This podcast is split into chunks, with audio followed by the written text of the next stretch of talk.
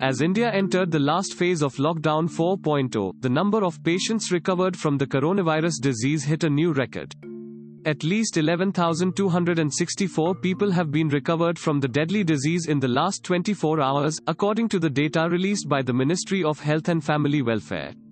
Nearly 47% of the total coronavirus disease patients have been discharged from the hospital after recovery. India's recovery rate from the coronavirus disease is on a steady rise. Thanks for listening to the latest news Suno. Download the latest news Suno app or visit latestnewssuno.com to listen the news in less than 60 seconds.